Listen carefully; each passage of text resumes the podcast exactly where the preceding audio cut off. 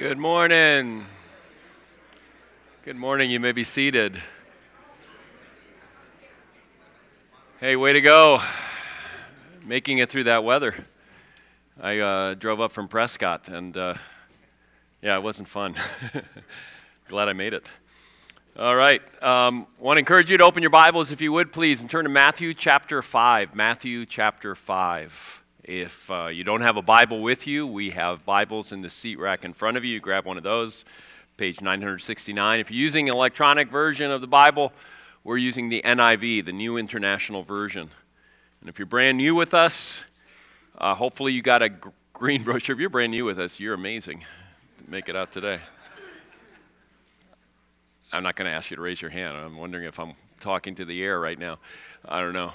Uh, but if you are, uh, inside of the worship of this new here, there's a, a sermon application guide, and so you can uh, take notes on this. There's questions for reflection.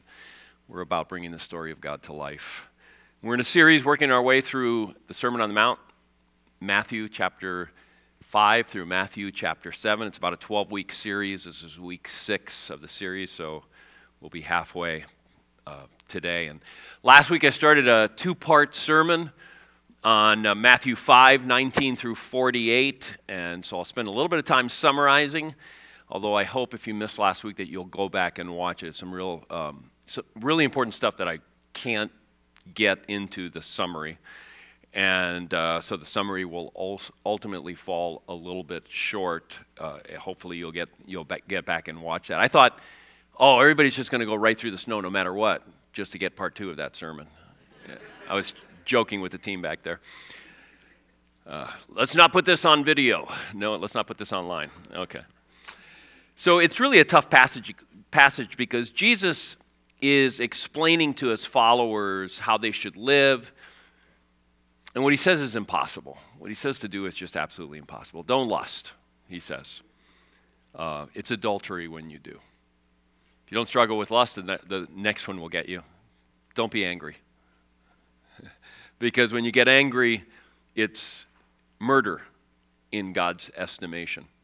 And there's all these other similar commands. And then you get to the very end, and if you, like the six commands or so that are in there, if you have no trouble with those, which there's nobody here who has no trouble with at least two or three or four of those, he finishes by saying in verse 48, and you can look at your Bibles, verse 48 Be perfect, therefore, as your heavenly Father is perfect.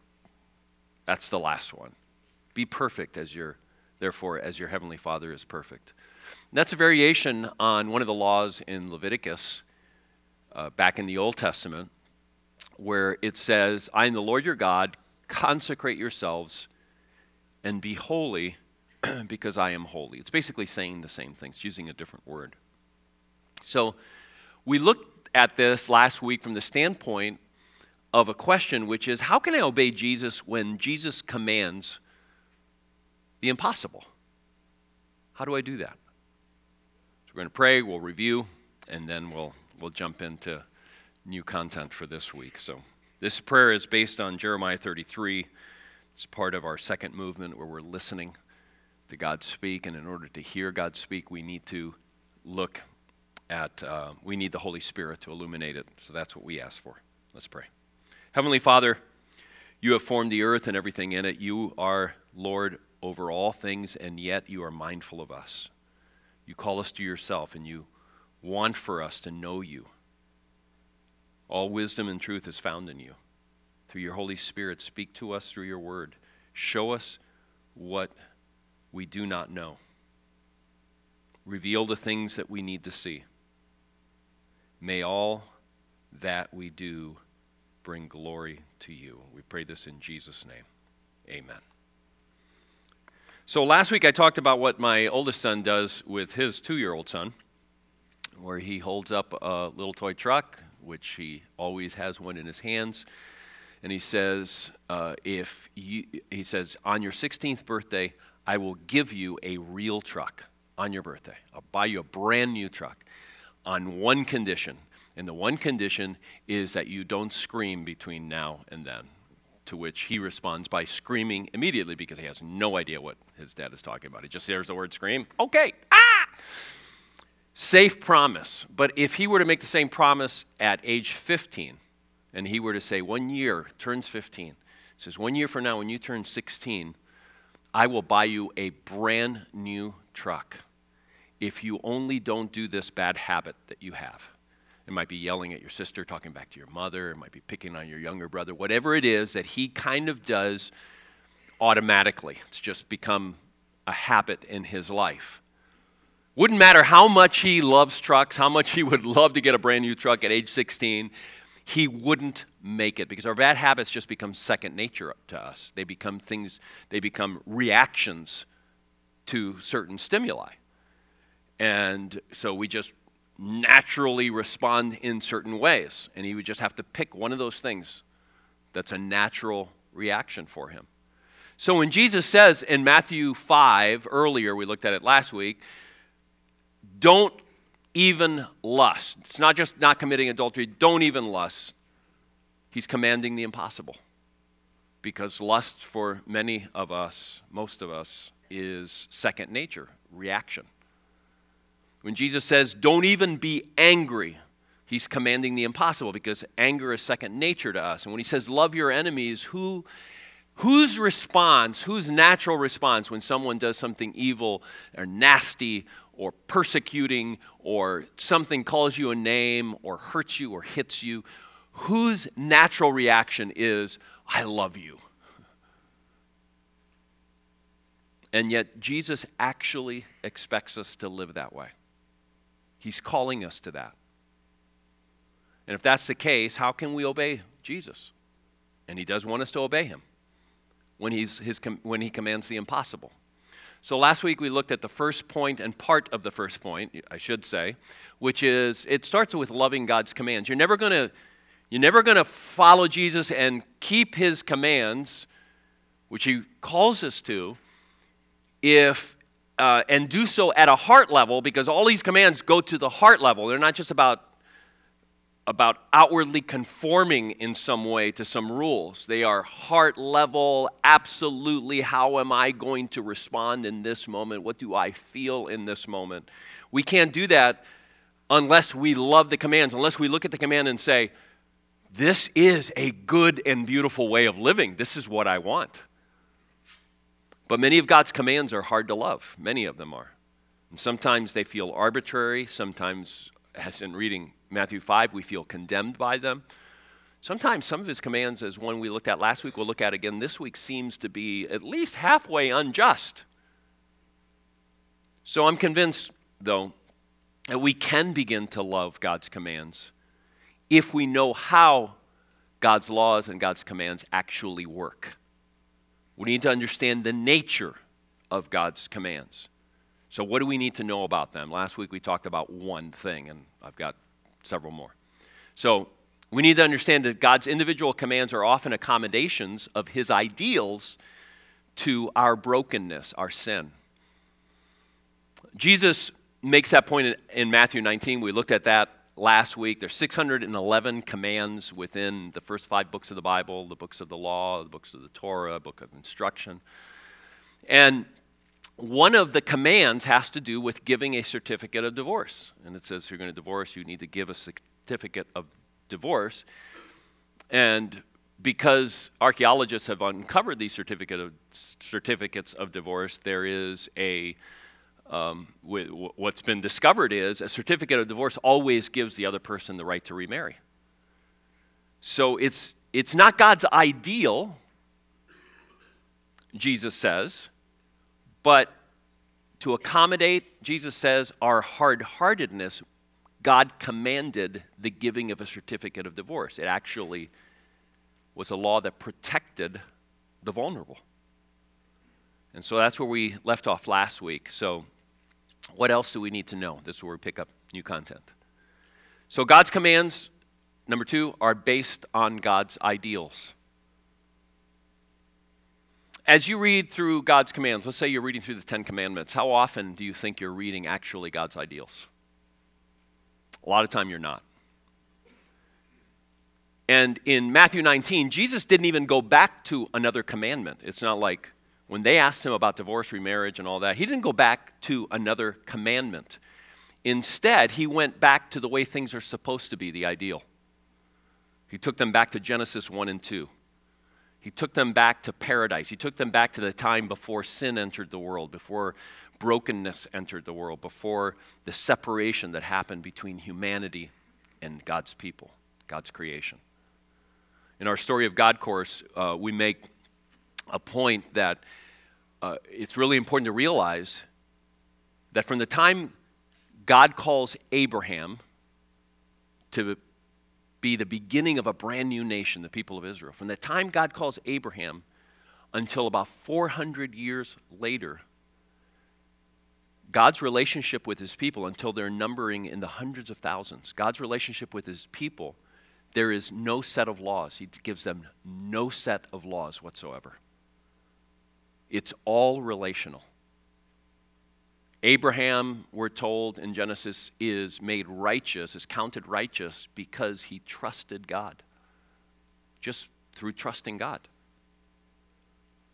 Eventually, God gives the law to the people of Israel as they're entering the land, as they're going to be inside the, the, the, what will become the land of Israel. And the rules that he makes are to guide them as a nation, but the relational basis for that never goes away. It's not like I'm going to take away trusting me and the relationship, and I'm going to give you a law. We talk about this in our Story of, God course. And if you're new with us, I hope you take it sometime. Six week overview of the whole Bible, framework for the Bible, the one story that it tells, and a framework for spiritual growth in there as well. So, what are the ideals then? Well, the ideals are in Genesis 1 and 2. And really, almost everything in the Bible goes back to Genesis 1 and 2 in ways that, that I'm just learning now and discovering uh, uh, about as, as people are writing about this and pointing that out. Where else can we find the ideals? We find the ideals in Matthew chapter 5. If you're going to love God's commands, you, you need to see that they are many times most definitely not God's ideal. They are an accommodation to our brokenness. If we're going to love God's commands, we have to look beyond the commands to the ideals that are behind the commands, which you can find in Genesis 1 and 2, you can find in Matthew chapter 5. You can actually find it again at the end of the Bible. So you can look to creation, you can look to the new creation. The third thing to love God's commands is to know that God's ideals reflect his good and beautiful character. So, again, in the story of God of course, we simplify this a little bit by saying God's commands go back to principles that He puts into the world, the way the world works, which goes back to His character. And really, to be more precise, it's the ideals behind the command. So you can almost separate it. God's, God's commands go back to principles, go back to His ideals, which go back to His, his character.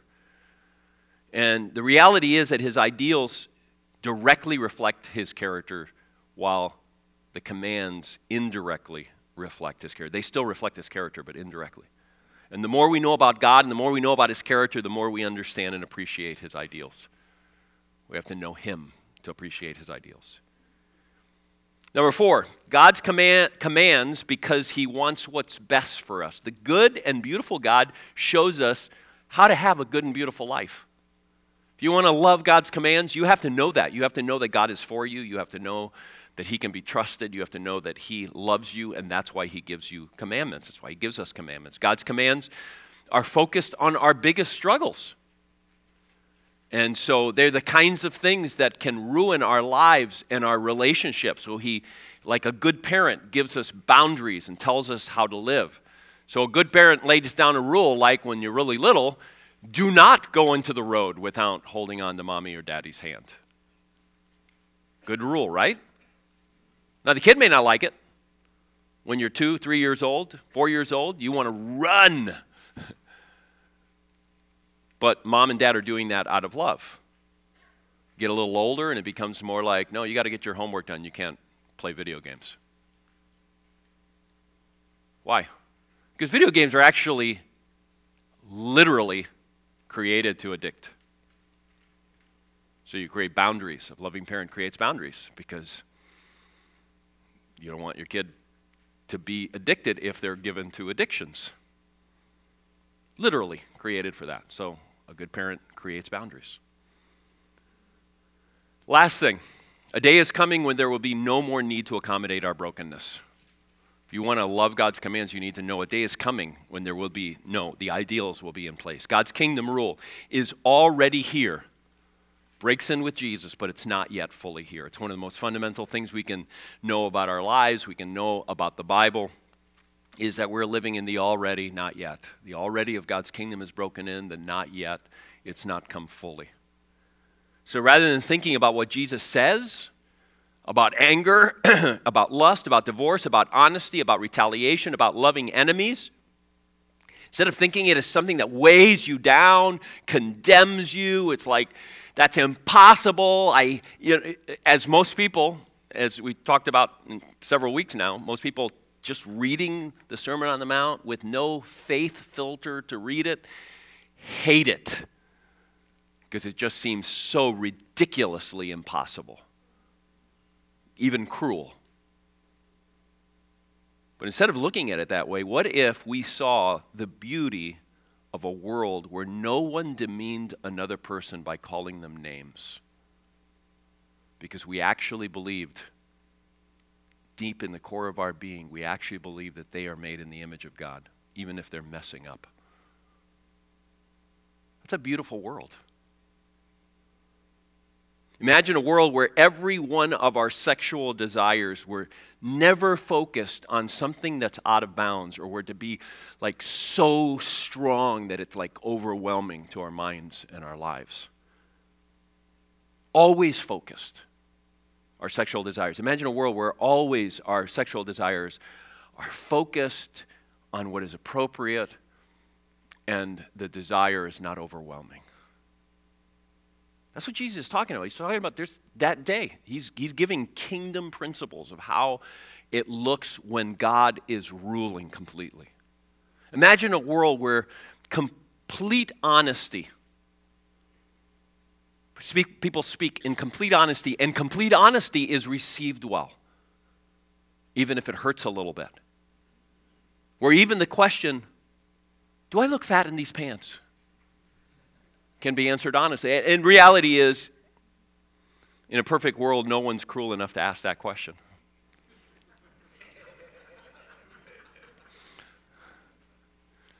Imagine a world where a married couple actually treats each other the way that they would love to be treated. Where I treat Lois the way that she would love to be treated, well, I would love to be treated, always. And she treated me in the way that she would like to be treated, always because we both actually believe in the core of our being that when we got married, we became one flesh. And why would we hurt our own flesh? That's, that's the dream that's out there. That's what Jesus is pointing to in these commands. If we're going to love these commands, we have to, we have to know that. That, that a day is coming when He doesn't have to accommodate our brokenness. He's giving us a picture of this. If we see God's ideals and imagine the beauty of what will be, we can start not only loving the commands, we can start living by those ideals here and now. We can live that prayer that, that we pray, which is, Your will be done on earth as it is in heaven. So, back to Deuteronomy chapter 21. If you weren't here last week and haven't watched the sermon, let me, let me give you this is one of the Old Testament laws that are hard to love. All right? And there's worse ones than this. But here's one of the Old Testament laws that's hard to love. Uh, God is giving direction to the people of Israel. They're about to go into the promised land. And he says, When you go to war against your enemies and the Lord your God delivers them into your hands and you take captives, if you notice among the captives a beautiful woman and are attracted to her, you may take her as your wife. Now, right there, that's just horrible. Bringing her into your home and have her shave her head and trim her nails and put aside the clothes she was wearing when captured. Right up, I mean, still terrible. I can I love that commandment? After she has lived in your house and mourned her father and mother for a full month, then you may go to her and be her husband, and she shall be your wife. Little flicker of light there. Give her time to mourn. And if you're not pleased with her, so this is assuming in that month while you're waiting, you haven't gone into her, you haven't made her your wife. If you're not pleased with her, let her go wherever she wishes, this captive woman. You must not sell her or treat her as a slave since you have dishonored her. That, that, that breaks all the rules of that day. Okay, so it starts out like this horrible thing and then these flickers of light. Is this law God's ideal? No. No. On so many grounds. They're at war. That's not God's ideal. We hear God's ideal in Matthew chapter 5. We can go back to Genesis 1 and 2. There's no war. There's not going to be any war in, in the last two chapters of Revelation. That's not God's ideal. They're at war because of human brokenness. The war itself is an act of judgment on the people of that land and is inevitable because they're going into the land that God has given them, and the people there aren't going to go, oh, come on in. It's not the ideal. No other law, though, from that period treated captured people in that way, not one. And we have the laws from that period, they've been found by archaeologists. It's an obvious accommodation of God's ideal to our brokenness, but in there are the seeds for human rights right? Planted in there are the seeds for human rights.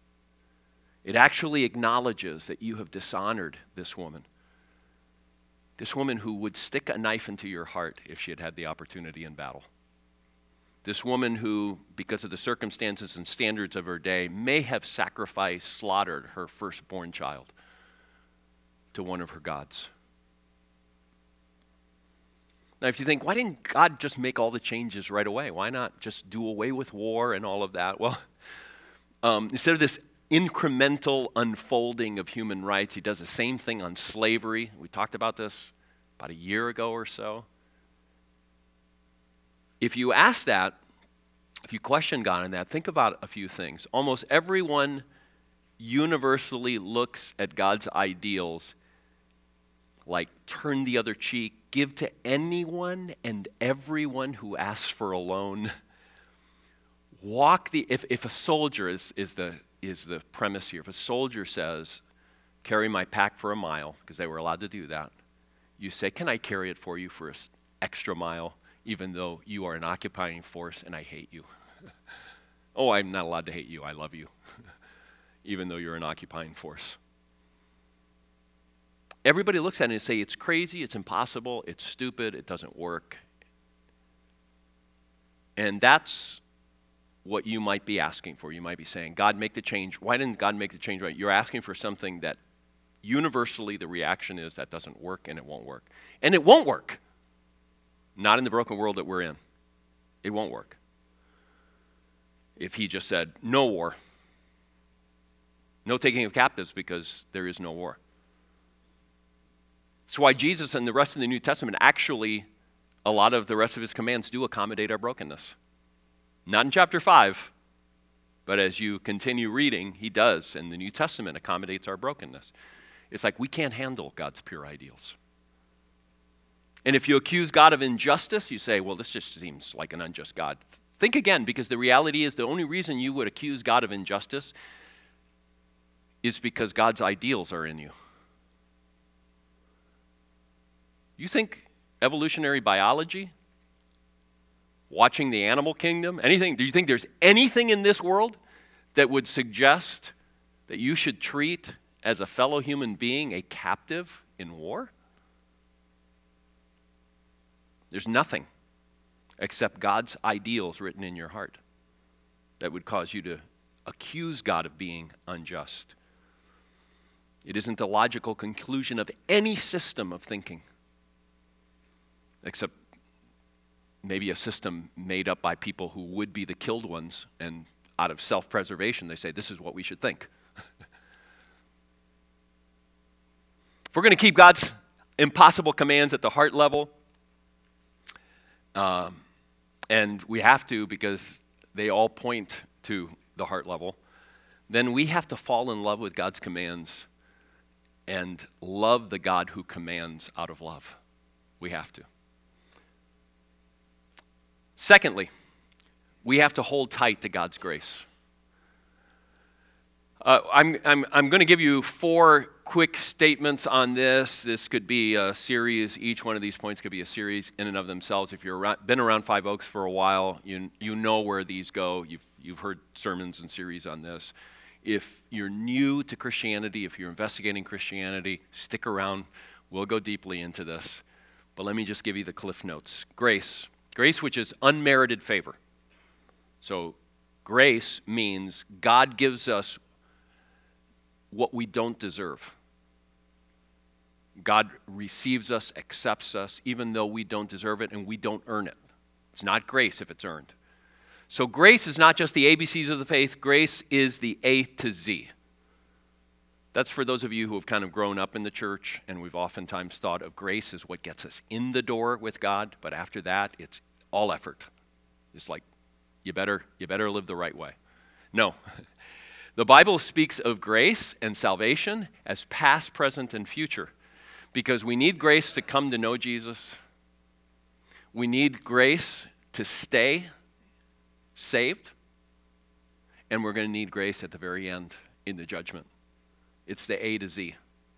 It's only, number two, it's only by God's grace and through faith that we are counted righteous before God. So Jesus is making some outlandish requests of them or commands to them, but he knows why he came. He knows he came to die. He came to die to make righteousness available to all of us through faith, through his death and resurrection. He knows why he came. Number three, grace doesn't nullify the call to obedience. In other words, he actually wants us to live in that grace in such a way that we grow into more and more obedience. He actually wants us, our first reaction, not to be anger when someone hurts us. And then finally, it's only by living in God's grace, knowing that we are loved and accepted by God through Christ, that obedience will take hold in our hearts. That's the only way it can happen. So, if we're going to keep God's impossible commands at a heart level, we have to fall in love with, with God's commands and love the God who commands out of love. Secondly, we need to hold tight to God's grace. Finally, we need to practice the rhythms of joyful obedience. And the word joyful in there is really important. The scripture is very clear. God is not looking for like reluctant obedience, He wants joyful obedience. So, we oftentimes talk about the rhythms of grace here, those, those practices that like prayer and gathering together for worship and reading our Bibles and reflecting on Scripture, learning from the Holy Spirit, uh, the, the spiritual disciplines and practices like serving, using our spiritual gifts, serving our world, impacting our world, sharing our faith. Those are all those are all spiritual rhythms of grace that draw us nearer to Christ and grow our love for him. They grow our love for him. They're all relational, so they grow our love for him. And then through those, the Holy Spirit transforms us into something that, that no matter how hard we try, we cannot do. But as He trains us and transforms us, we can now do what we couldn't do before. But that's not what I'm talking about here because I want to talk about something a little bit different. It's a simple rhythm that British pastor John T. Alcock recommends in a little book called Impossible Commands. He calls them four steps to joyful obedience, and then he says steps isn't really a good word because it sounds automatic. It's like follow these four steps, you're going to be joyfully obedient. It's not like that. So I prefer the word rhythms. But here, here's the rhythm that he talks about. It starts out with being honest. Be honest and admit that you can't be joyfully obedient which is the phrase I can't. He, he just uses the word I can't. If uh, you can't obey, you can't obey God at the level that God is asking for obedience. You can't do that on your own. You can't. There's no way to do it because what he's asking you to do goes completely against your natural fleshly inclinations. You can't do it any more than Lazarus, dead Lazarus, could obey on his own the command of Jesus as he's lying dead in his tomb, and Jesus commands him and says, Lazarus, get up. Reality is, you can't, I can't keep God's commands at that hard level any more than he could get up without God raising him up. If you, on the other hand, think, you know what, Matthew 5:48, be perfect. I'm trying to be perfect, and uh, I'm just hoping at the end that God will look at me and say, "You're perfect enough, close." If you want to do that, you can clothe yourself in your goodness when you go before God. That's what you can put on. But I choose, and every genuine Christian chooses to clothe themselves with Christ's righteousness. Scripture uses that terminology. It's like I go before God clothed in Christ's righteousness. Scripture says that we are counted as righteous when we put our faith in Jesus and what he did. And so it's like his perfect obedience, his account before God gets transferred to me, gets transferred to you. And your sorry record gets transferred to him on the cross. I prefer to clothe myself with Christ. You can do the same. Secondly, so it, I can't. Confess your sin. I'm sorry. Confess your sin. Now, saying that you can't, you can't on your own not lust. You can't uh, not be angry on your own doesn't mean that you're without blame, that I'm without blame.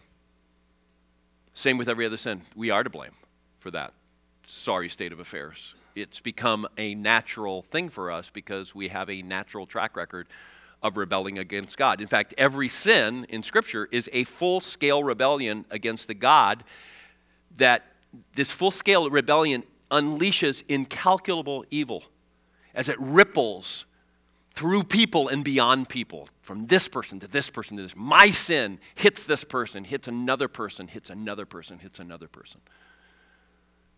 The reality is that only people who are living in God's grace can actually own the extent of their sin because otherwise we would be overwhelmed by it. If we could just see it, if we understood it, we would be overwhelmed by it.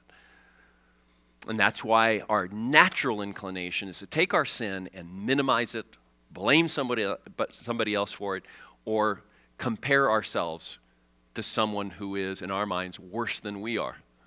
That's what we do. Unless we're living in grace, we can own our sin. The third rhythm is to just constantly be asking for help. Please help. And this starts with God, but it's not just asking help from God. The scripture is very clear. It's asking for help from God's people. That is how, that is one, the, probably the primary way that God is going to work and His Holy Spirit is going to work. It's going to be through other people.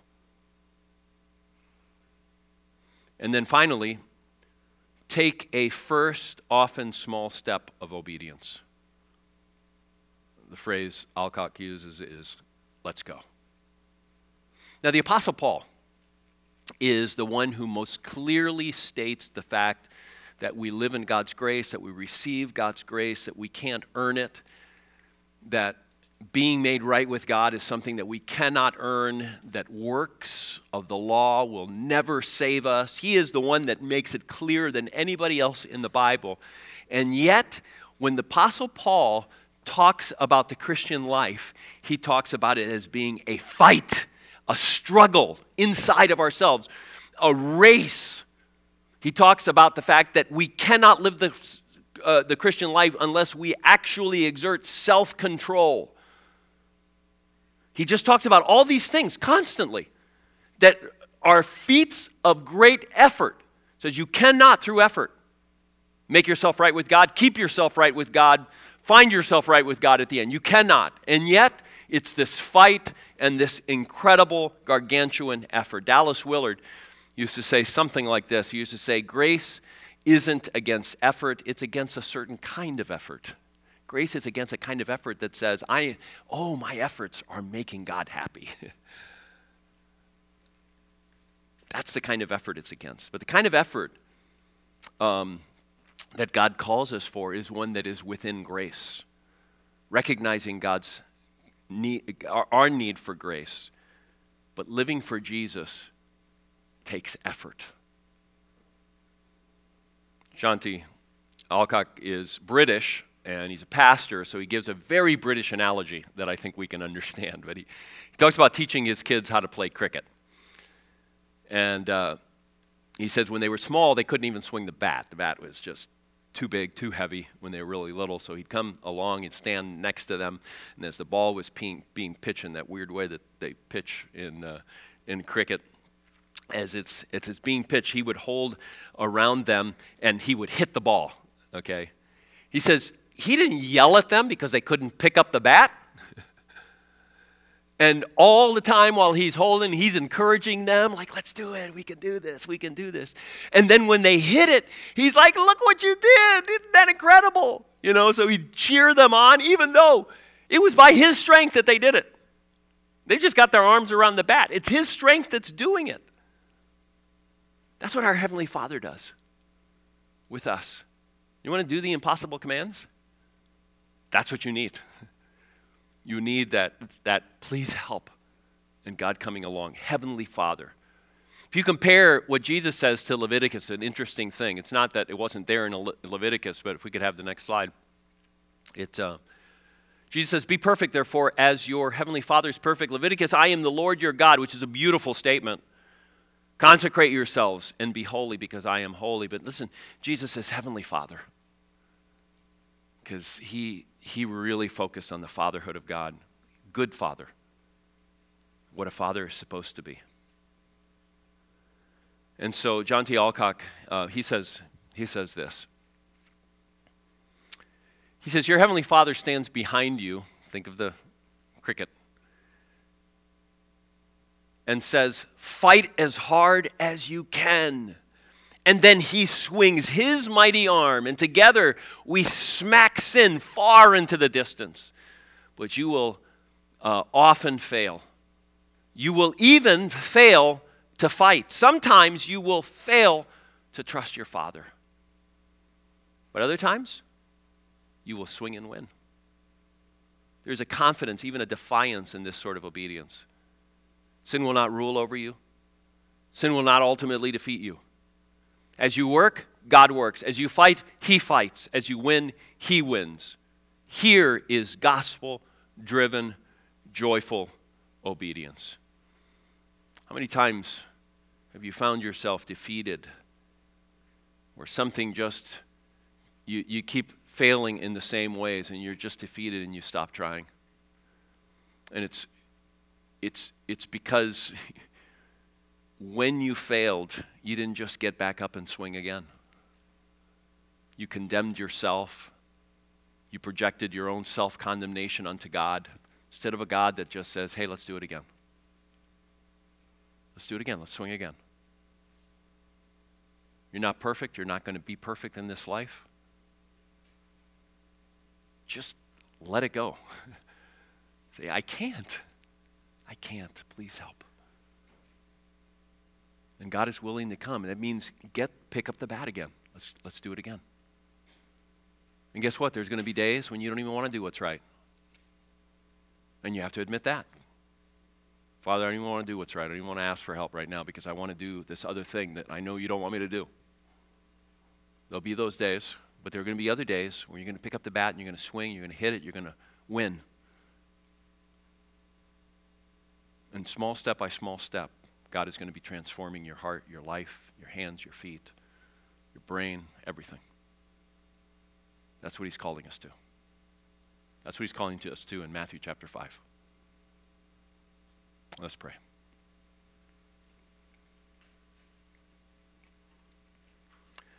Father, we thank you that you are a God full of grace and mercy and love and empowerment that you live with us and in us if we invite you to be our Lord and Savior. Your Holy Spirit guides us, strengthens us, empowers us. We thank you that you are that, that God. Father, I pray for anyone here today who has, is just feeling defeated by sins, rebellion in their own heart, I pray that they would turn to you and admit that and just start a new day right now. Take a small step of obedience right now. We thank you, Father. We thank you for your abundant, beautiful grace. We thank you that you are a good and beautiful God. Pray this in Jesus' name. Amen.